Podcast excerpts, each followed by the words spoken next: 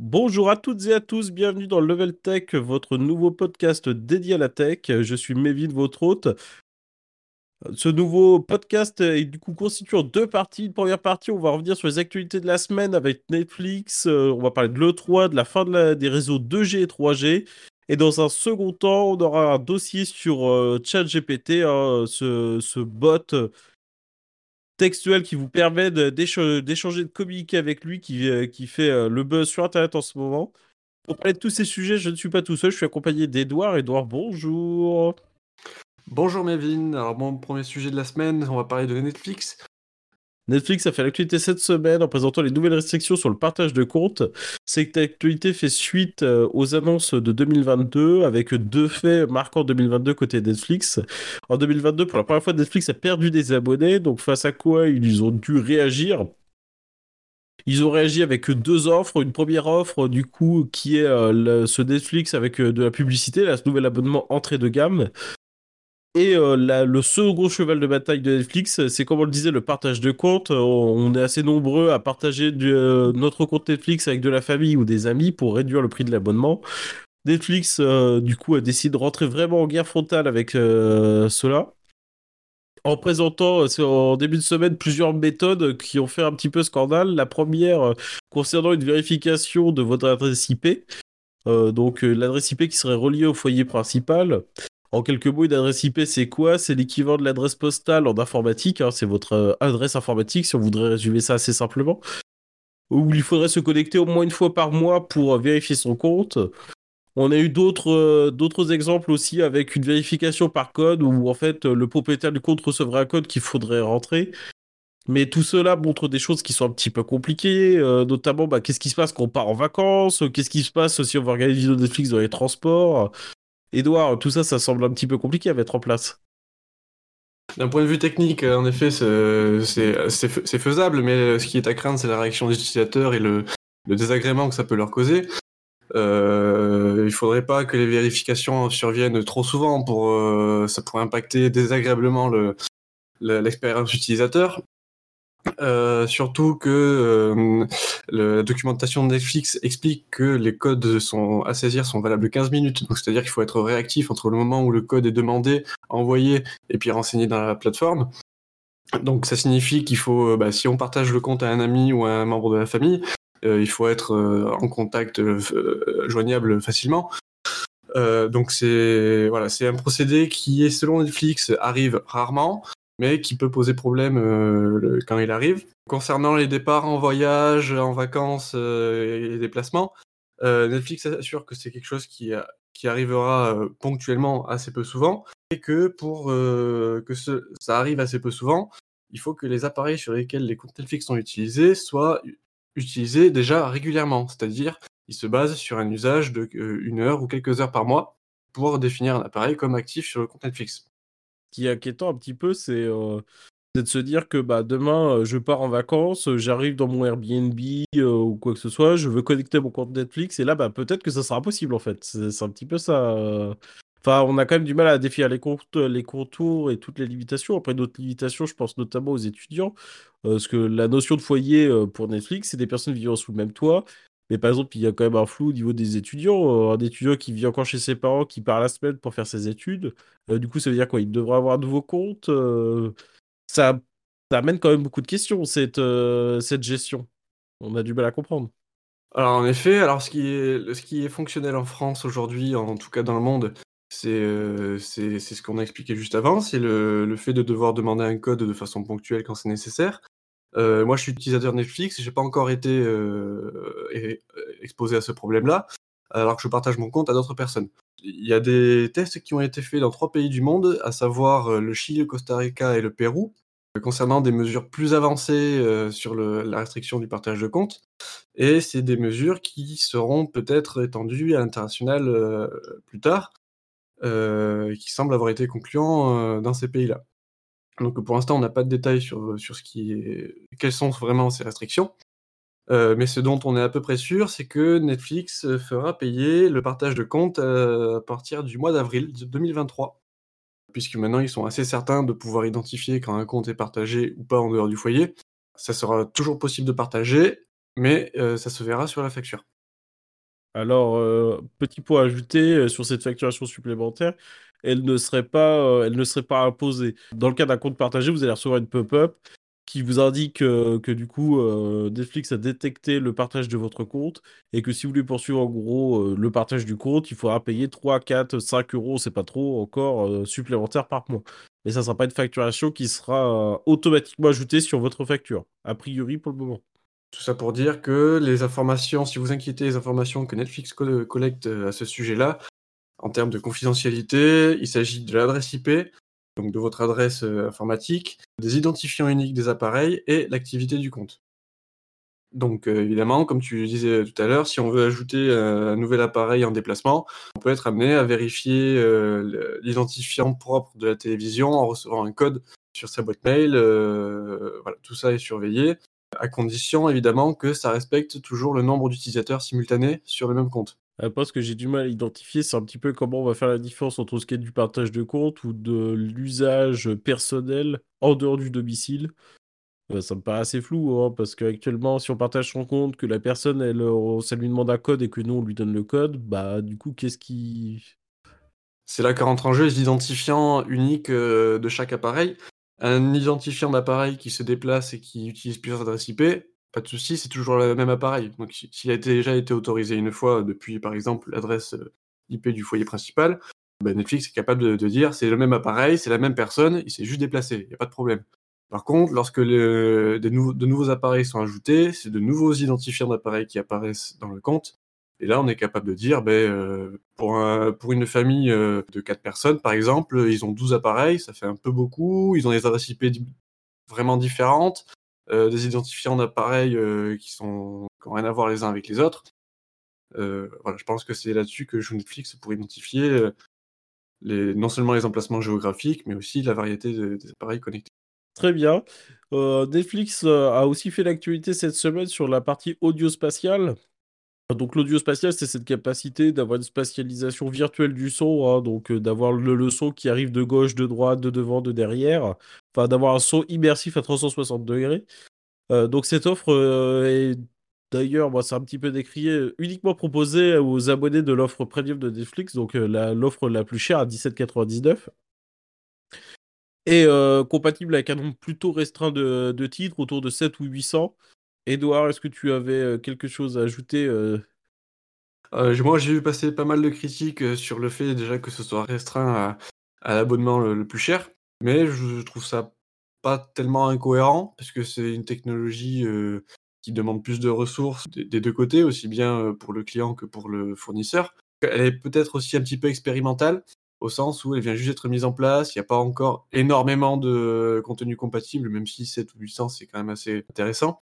Je pense que c'est un début de fonctionnalité qui arrive, qui pourra peut-être s'étendre euh, à, plus d'offres euh, quand euh, Netflix aura pu récupérer les avis des utilisateurs premium là-dessus. Mais il faut savoir aussi que c'est du coup c'est assez restreint du côté de l'utilisateur, puisqu'il faut avoir un équipement audio qui soit compatible avec cette technologie-là. N'importe quel euh, écouteur, casque ou enceinte euh, audio ne fera pas la différence entre de l'audio standard et de l'audio haute résolution euh, pour ces contenus-là.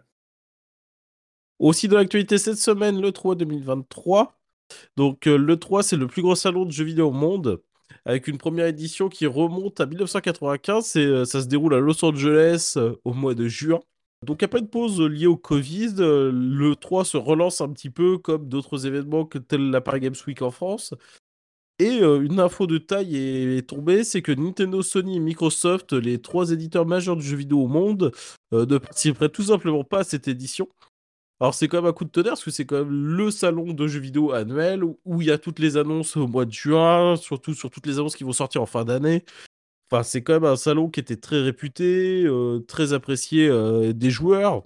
On peut interpréter un petit peu euh, ce- cette news avec l'aspect de toutes les nouvelles choses qui ont été mises en place pendant le Covid, sur toute la partie en fait d'annonces vidéo, donc en, en visio ou en live.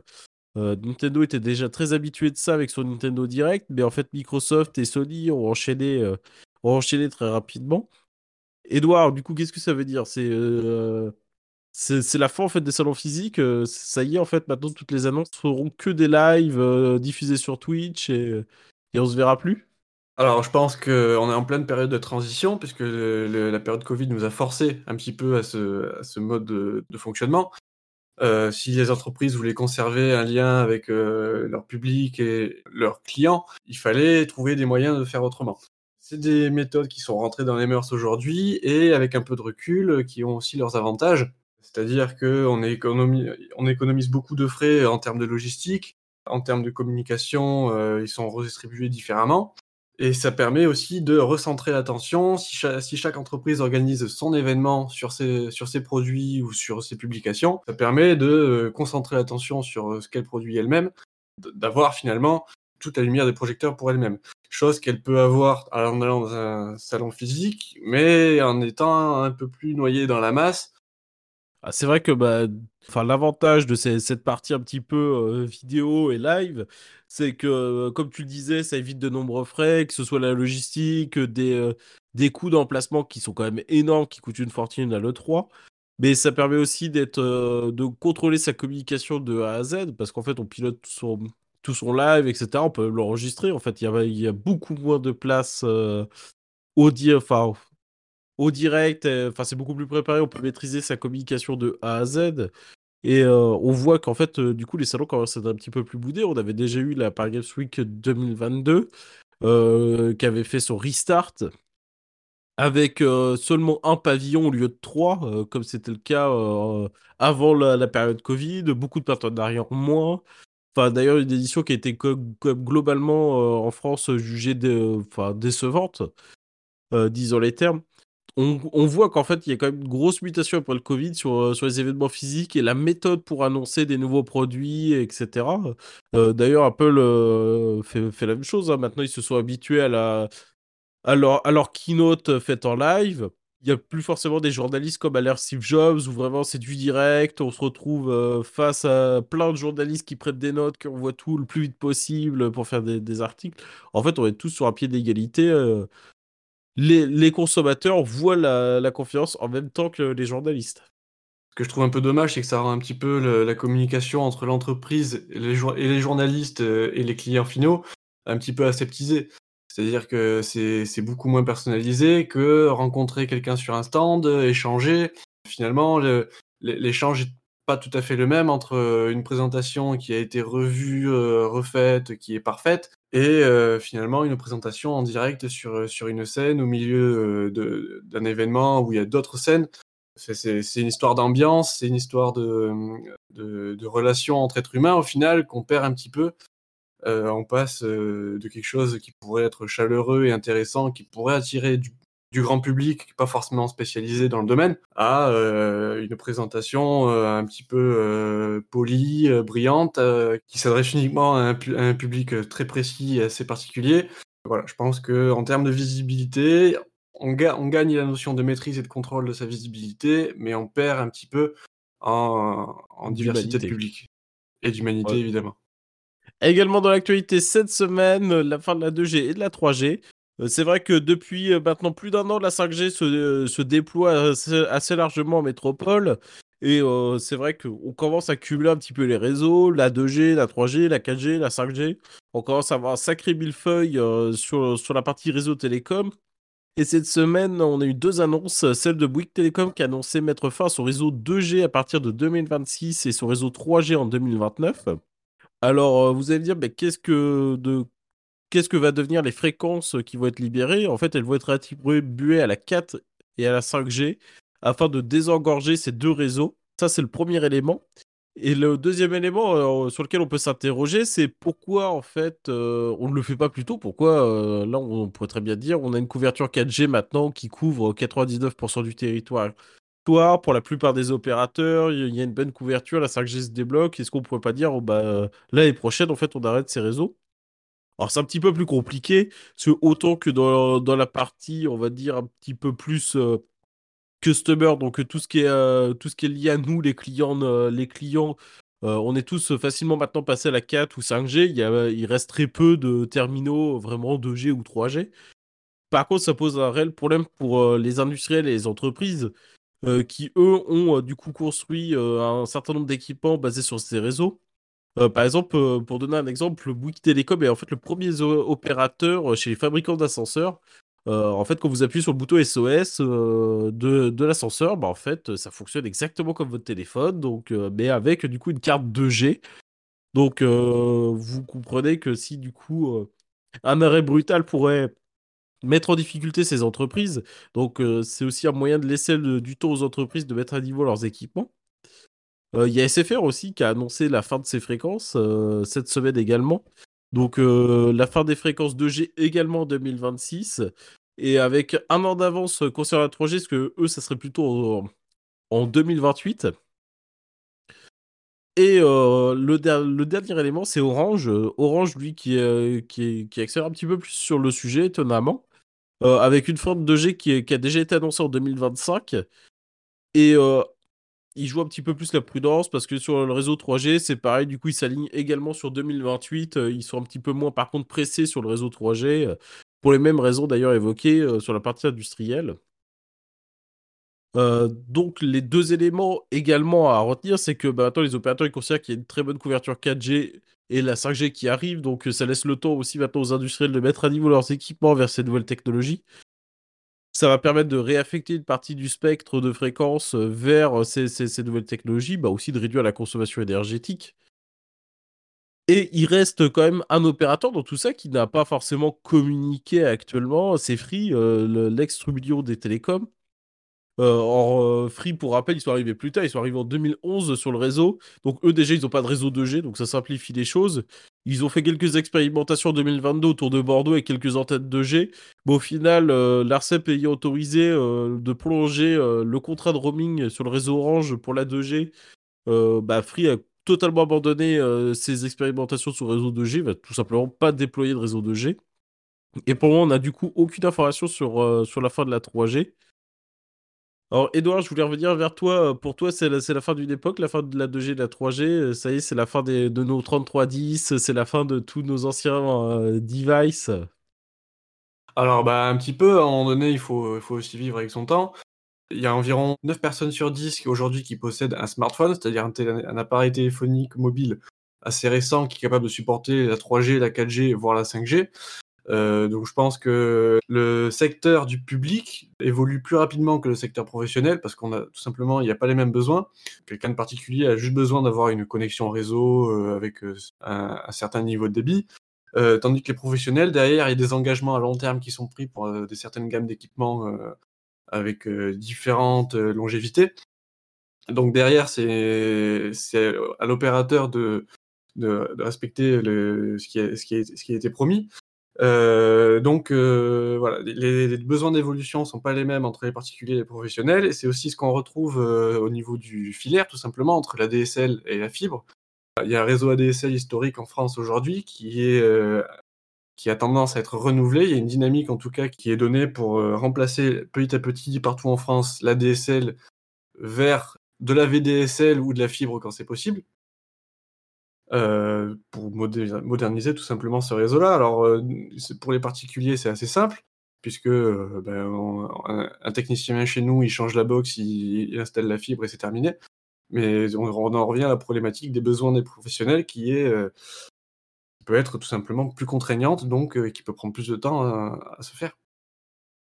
On est d'accord, donc oui, tu fais bien de le dire, parce que sur la, sur la partie, on a la même chose sur la partie, on va dire, filaire et les connexions fixes.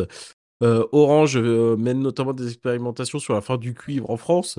Alors pourquoi? Bah pour plusieurs raisons. Parce que la, première, c'est qu'il y a de plus en plus de clients fibres, ce qui fait que euh, le coût, d'entretien de, ce réseau ADSL historique bah, est toujours plus onéreux, parce qu'il y a quand même un renouvellement à prévoir.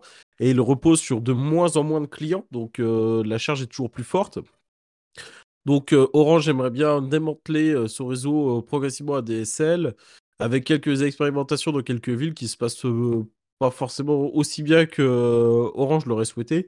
Mais là, on, est vraiment à une période où il y a un, passage entre deux, deux technos. Là, on sent que du coup sur la partie sur la partie vraiment réseau mobile, on a on, sent là ce passage à la 5G euh, va accompagner du coup les anciennes technos 2G et 3G euh, vers leur perte et la fibre avec euh, le plan très haut débit et qui, quand, qui permet maintenant d'avoir un, grand nombre de foyers équipés, va aussi mener à sa perte la partie ADSL avec euh, un démontage ou peut-être juste un abandon tout simplement du réseau parce que ça coûtera peut-être des fois trop cher d'aller récupérer euh, toutes les lignes.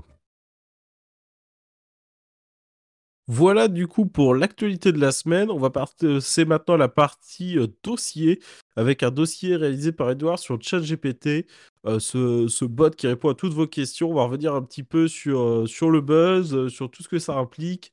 Et notamment, on va, on va notamment débattre un petit peu sur la véracité des propos de ChatGPT. Alors tout à fait. Alors pour commencer par donner un petit peu de contexte, ChatGPT, euh, on peut qualifier cet outil comme un générateur de texte par intelligence artificielle. Concernant son historique, c'est un outil qui a été créé par l'entreprise OpenAI, donc Open, Intelligence Artificielle. Euh, c'est une co-société qui a été créée par Elon Musk en 2015, qu'il a malheureusement quitté en 2018, qui aujourd'hui est valorisée à une trentaine de milliards de dollars. Et euh, c'est une société qui se spécialise dans la création d'intelligence artificielle la plus connue actuellement, c'est ChatGPT, mais ils ont créé son équivalent pour les images, qui s'appelle DALI, qui permet de générer des images en fonction du texte qu'on lui donne. ChatGPT, son nom est assez explicite, composé de, en deux morceaux, chat qui correspond à l'échange, discussion qu'on peut en faire avec lui, et GPT qui, en français, quand on remet les lettres dans l'ordre, signifie transformateur génératif préentraîné. C'est le terme technique qui définit la méthode utilisée pour entraîner ce robot. mais concrètement, qu'est-ce qu'il fait? Euh, on pourrait euh, considérer comme un robot qui a réponse à tout. Si on lui pose la question, il s'identifie lui-même comme un modèle de langage formé par OpenAI, euh, qui est conçu pour répondre à des questions et aider à des informations générales. Donc il se présente un petit peu comme un outil pour rendre la vie plus facile à tout le monde au quotidien. D'un point de vue technique, c'est un outil qui, à chaque mot qu'on lui demande ou qu'il nous répond, euh, cherche quel mot a le plus de probabilité d'arriver ensuite. C'est la façon dont il construit les phrases, donc comment il construit ses réponses. Pour donner un exemple concret, il fonctionne exactement comme euh, le correcteur automatique de votre clavier sur, euh, sur votre téléphone. Quand vous, quand vous marquez une phrase, il vous voit une proposition de trois mots qui sont les plus susceptibles en fait d'arriver après. Bon, en fait, ChatGPT, il, il fonctionne pareil, mais avec des phrases complètes. C'est ça. Pour ben, sauf que il repose sur une base de connaissances qui est beaucoup plus large. C'est la seule différence qu'il y a avec euh, ce, que, tu viens d'écrire. Il a été entraîné pour la dernière fois en 2018 de mémoire. Pour, ses besoins d'entraînement, il a été consulté une grande majorité de ce qu'on peut trouver sur Internet, que ce soit des, forums, des sites d'actualité, euh, des sites scientifiques, des revues. Euh, donc toutes les informations qu'il nous ressort sont extraites d'un petit peu toutes ces multiples sources et c'est lui qui les remanie à sa sauce. On l'a vu qu'il a été capable d'écrire des articles, de passer des concours, des examens, mais la source de débat réside dans la fiabilité et l'exactitude de ses résultats. Notamment, il peut y avoir des nuances dans la façon dont lui interprète ce qu'on lui demande et la façon dont il nous répond qui peut porter à confusion ou à donner des interprétations différentes. On a notamment vu des exemples où, euh, par exemple, dans un devoir de philosophie, euh, il donne des citations qui n'existent pas. Alors, c'est des citations qui sont assez similaires à celles qui ont été réellement dites, mais il donne des noms de personnes fictives avec euh, une, citation à peu près similaire qui, dans le concept, est la même, mais qui n'est pas vraie, du coup, ce n'est pas une citation. il peut induire en erreur puisque les informations qu'il donne ne sont pas vérifiées. Il, a fait que prendre les informations qu'il trouve sur Internet, en les prenant comme telles, il les recrache aussitôt à l'utilisateur qui lui pose la question. On, peut, pourrait donner l'exemple où, euh, où il lui a été posé la question de comment on peut ramasser des, œufs, des œufs de vache. Donc, bon, évidemment, on va te remettre rapidement le contexte. Les vaches ne font pas d'œufs. Ah, c'est Mais si on devait le préciser, euh, voilà. Mais du coup, euh, ChatGPT le euh, du coup, euh, prend ces, informations au premier degré et va vous fournir une réponse en disant oui, il bah, faut mettre des gants, faut se laver les mains, faut les mettre dans un panier, etc. Mais il va pas venir vérifier et contredire l'aspect que, en fait, une vache, eh ben, ça prend pas d'œufs. C'est ça. Il prend tout ce qu'on lui dit comme une vérité et il traite l'info telle qu'elle sans, sans aucun processus de vérification, sans même douter de, de l'information. Donc ça peut lier derrière à des fake news, pas mal de problèmes. C'est pour ça qu'il euh, il est recommandé de ne pas s'en servir comme outil de décision premier. C'est un outil qui peut aider, euh, qui peut répondre à des questions, mais euh, il ne faut pas prendre tout ce qu'il dit au pied de la lettre. C'est aussi pour ça qu'il a été interdit dans pas mal d'établissements scolaires. Alors c'est un outil formidable quand on a besoin de rédiger un devoir en tant qu'étudiant, mais voilà, derrière, c'est qu'il faut pas oublier que c'est un robot il n'a pas la, peut pas faire la part des choses comme le ferait un être humain. Il n'est pas capable de faire des nuances, de, il n'est pas capable d'être aussi délicat, d'être aussi, d'être aussi euh, fin dans ses argumentations, dans, ses réponses. Euh, il n'a pas de vraie réflexion derrière. Ce n'est que de la génération de mots en fonction de ce que, que le prochain mot est le plus susceptible d'être. N'étant pas le fruit d'une véritable réflexion, il peut y avoir un bon fond, mais euh, il ne faut pas le prendre tel quel. Et après, c'est là où on a vu pas mal d'articles qui sont sortis euh, au lancement de ChatGPT. Oh là là, c'est la fin de Google. Là, on lui pose la question, il lui répond directement. Oui, mais non, parce qu'en fait, Google, vous lui euh, mettez une question sur Google, il va vous proposer des sites qui va répondre à votre question. Donc après, vous, vous avez une démarche il faut aller voir sur le site, il faut consulter la news, il faut peut-être la comparer avec plusieurs sites pour vérifier si elle est vraie. ChatGPT lui va répondre en vous donnant bah, une suite de mots à peu près relative qui va sembler de premier abord peut-être euh, pas une réponse parfaite à votre question, mais il n'y a aucune preuve que euh, finalement euh, le résultat qui vous été donné est, bon. C'est ça, il faut le considérer comme une source d'information comme les autres, tout ce qu'il dit est à vérifier, à checker, à comparer. Donc je profite que tu fasses le rapprochement avec Google pour parler de Microsoft.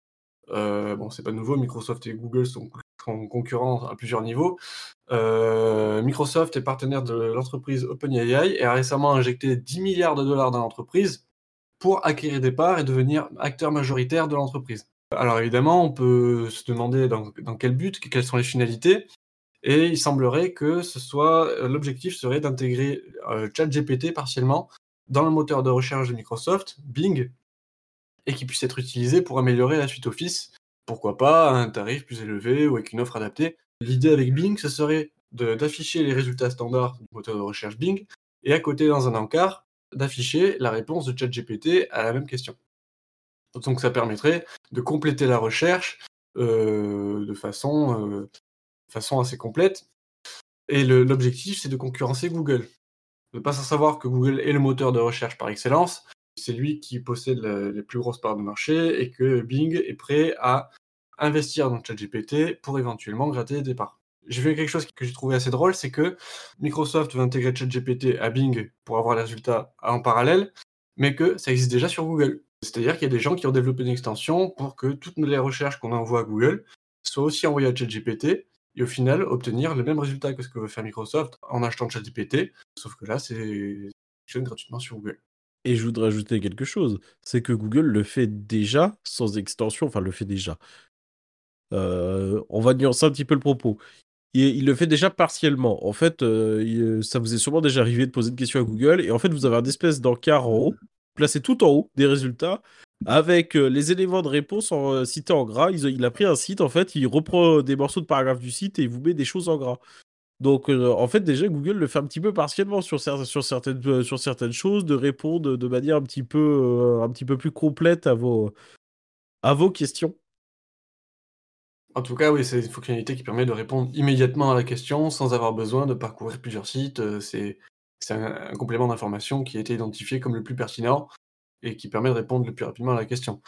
On a vu plusieurs sites expérimenter ChatGPT pour rédiger des articles et les publier sur le site. Comme on a vu le cas d'étudiants qui l'utilisent pour euh, rendre leurs devoirs euh, à, l'université, euh, que peu importe le domaine. Et je voulais du coup ajouter, en plus des étudiants à l'université, c'est on peut peut-être aussi revenir rapidement sur le fiasco de CNET. Donc CNET, c'est un média, un médiathèque américain, un magazine américain, et en fait, euh, au lancement de ChatGPT, ils ont lancé une expérimentation euh, sans le dire à personne d'ailleurs. C'est, je pense, déjà le principal point de blocage. C'est qu'ils ont en fait, ils ont fait écrire, euh, ou partiellement fait écrire à ChatGPT 70 articles qui ont été signés l'équipe de CNET Money ou avec le nom de Justine Fave. Et en fait, bah, du coup, ça a été soit partiellement, soit complètement écrit par ChatGPT. Oh, CNET, c'est un petit peu justifié après en disant Euh, oui, mais on, a voulu expérimenter, etc. Il y a d'autres médias du coup américains euh, qui s'appellent The Verge ont remis une couche. En fait, en démontrant que bah, la bonne partie des articles du coup qui avaient été écrits par CNET avec euh, l'aide de ChatGPT, bah, ils étaient faux. Par contre, ils étaient excellents en termes de référencement Google. Et du coup, se pose la problématique de détecter le texte qui a été généré par intelligence artificielle alors aujourd'hui, il existe plusieurs outils qui permettent de faire ça, notamment OpenAI, le créateur de ChatGPT, propose lui-même son outil pour détecter du texte qui aurait pu être généré par ChatGPT. Eh bien, étonnamment, c'est pas si facile à faire que ça, puisque euh, la majorité du texte dont s'inspire euh, ChatGPT pour générer son propre texte est écrit par des humains. Donc, il colle assez bien à ce que pourrait rédiger un humain.